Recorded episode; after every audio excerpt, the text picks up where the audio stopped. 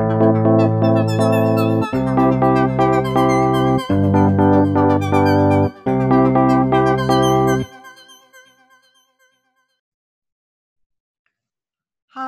welcome to the latest episode of On the Sofa with therapist Sally Baker, and I'm here talking to you about Love Island.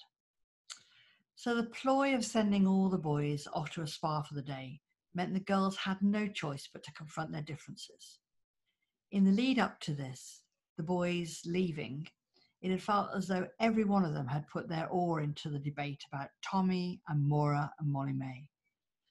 So Curtis, in full on Yoda mode, had been advising Molly-Mae, but also blaming her a little for not being clear about her feelings towards Tommy. And in essence, this seems to be the boys' collective gripe about Molly-Mae, And it completely exonerates Tommy and lets him off the hook so that he takes no responsibility for having his head turned, even though, you know, he said he wasn't going to. Tommy's dislike for geometry, geometry, I can't say it, hate, um, where he hates squares and triangles and says he likes Maura because she's like a straight line. Well, certainly with Maura, no one is left in any doubt as to what she wants and what she's willing to do to get it. And as we all know, she set her sights on Tommy, come what may. While the boys are away, most of the girls congregate around the poolside. Even though Maura is in your face, unapologetic for her behavior, she still looked really nervous responding to Amber's questions, with Molly-Mae listening on. Maura's hand shook as she said she hates to be single, kind of justifying her pitch for Tommy. Molly-Mae tried to explain to Maura that although she hadn't made any declarations to Tommy about how she felt towards him, she had pretty exclusively spent the last six days with him. You know, setting the scene where before you came, Maura, everything was was fine between me and Tommy. Molly-Mae explained that she's not good at telling people how she feels about them, and explained to Maura that before she'd arrived, Tom, with you know, Tommy and her were having a good time together. Maura wasn't going to be put off from eyeing up Tommy, and once in the beach hut, even though she was much more kind of circumspect face to face with Molly-Mae, but once in the beach hut, she declared that she's still going to crack on with Tommy and she doesn't give a shite what anyone else thinks. So the sisterhood code is definitely dead for Maura. Before Maura arrived, Amber had been the source of some controversy over things she had said to fellow islanders. But that is in no comparison to how Maura behaves. And it makes Amber seem like some kind of aged maiden aunt with butter that wouldn't melt in her mouth compared to Maura. So, what Maura has done is cut through any pretense of getting to know the boys in the villa, any pretense of taking it, you know, a, a day at a time, spending some time getting to know a boy before you turn up the heat, before you maybe even kiss or whatever. But she has made a determined pitch in a hypersexualized bid for Tommy. Seven years older than Tommy, she completely understands how alluring men can find her and how powerful she can be in her seducing and turning of someone's head. And I think that's especially true in the heightened atmosphere of the villa, where though very close for the last week, Tommy and Molly-Mae hadn't even kissed each other yet.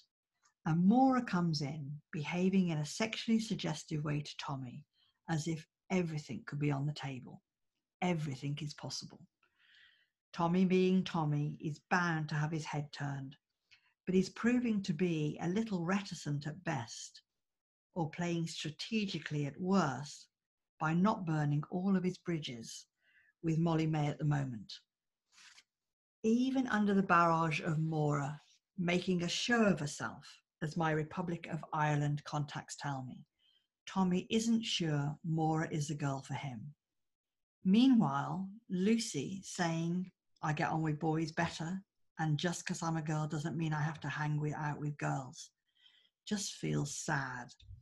It's as if she doesn't acknowledge or share any empathy with other girls, or doesn't have any sense that all the girls are basically in the same in the same boat. It's very much a stand a young woman might take And I think a few years on from now, Lucy will have learnt the value of having a solid circle of friends of both sexes and really valuing her female friends too. And if she's not friends with girls, then how does she view other girls? Are they competition? Are they the enemy? Are they uninteresting? Are they inferior to boys?